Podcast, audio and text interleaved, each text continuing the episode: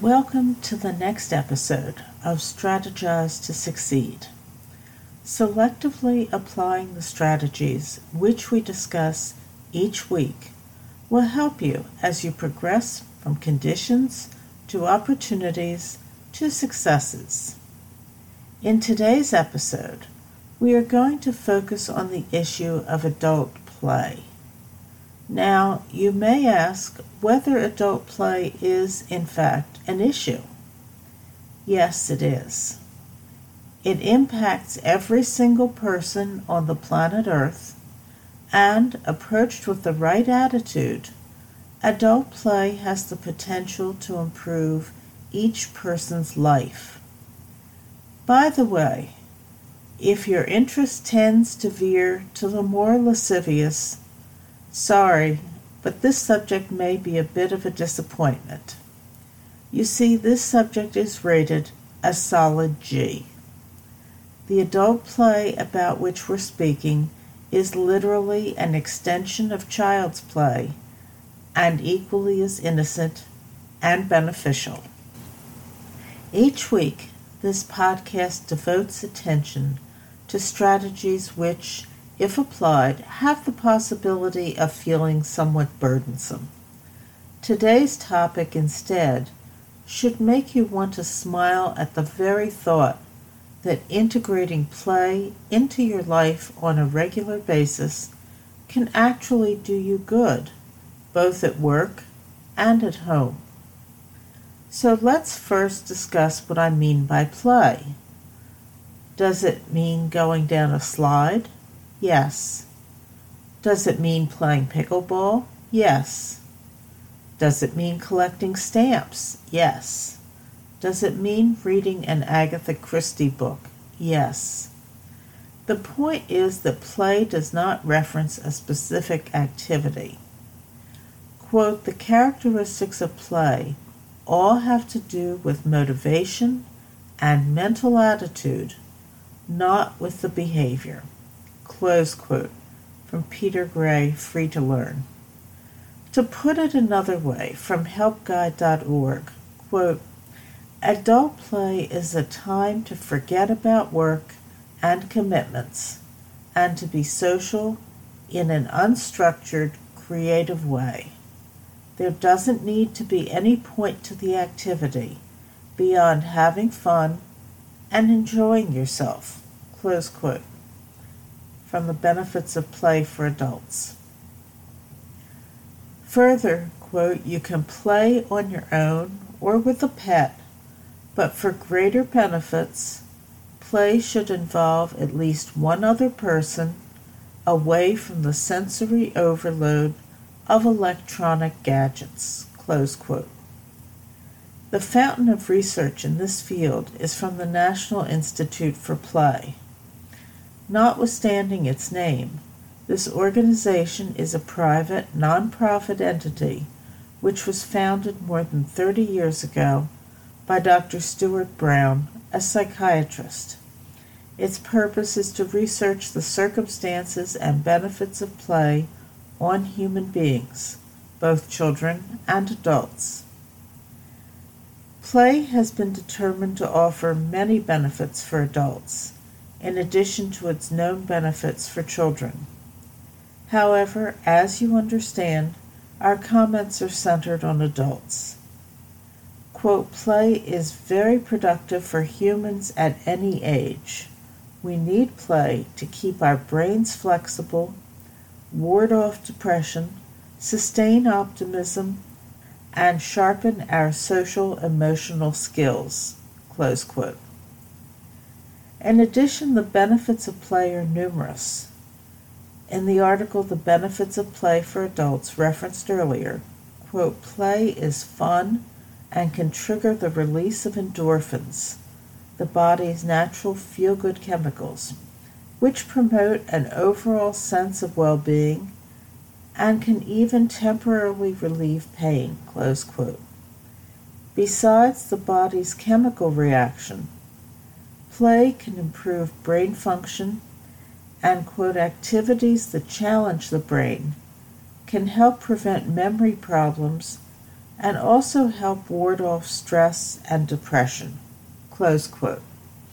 Play can also, quote, "stimulate the mind and boost creativity and stimulate your imagination, helping you adapt and solve problems," close quote.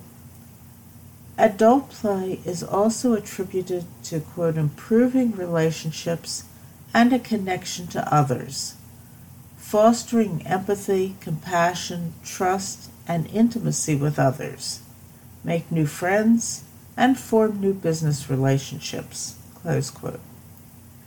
And engaging in play, quote, "can boost your energy and vitality and even improve your resistance to disease," close quote. The benefits to playing extend beyond the general social and well-being issues.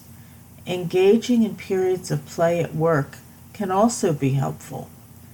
As noted in the aforementioned article, The Benefits of Play for Adults, these recess-like breaks can yield, quote, "more productivity, higher job satisfaction, greater workplace morale, and a decrease in employees skipping work and staff turnover," close quote.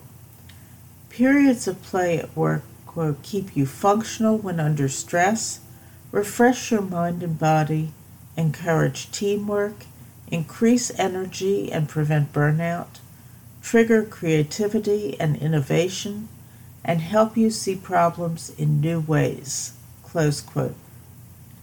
But as with any skill, regaining one's enjoyment of playing requires some conscious effort. Dr. Brown has identified 8 play personalities, and although we may feel a kinship to multiple profiles, there is usually one play personality which is dominant. The 8 personalities are the collector, in which, quote, "the thrill of play is to have and to hold an interesting collection of objects or experiences," close quote. The competitor, who, quote, "accesses the euphoria and creativity of play by participating in a competitive game with specific rules.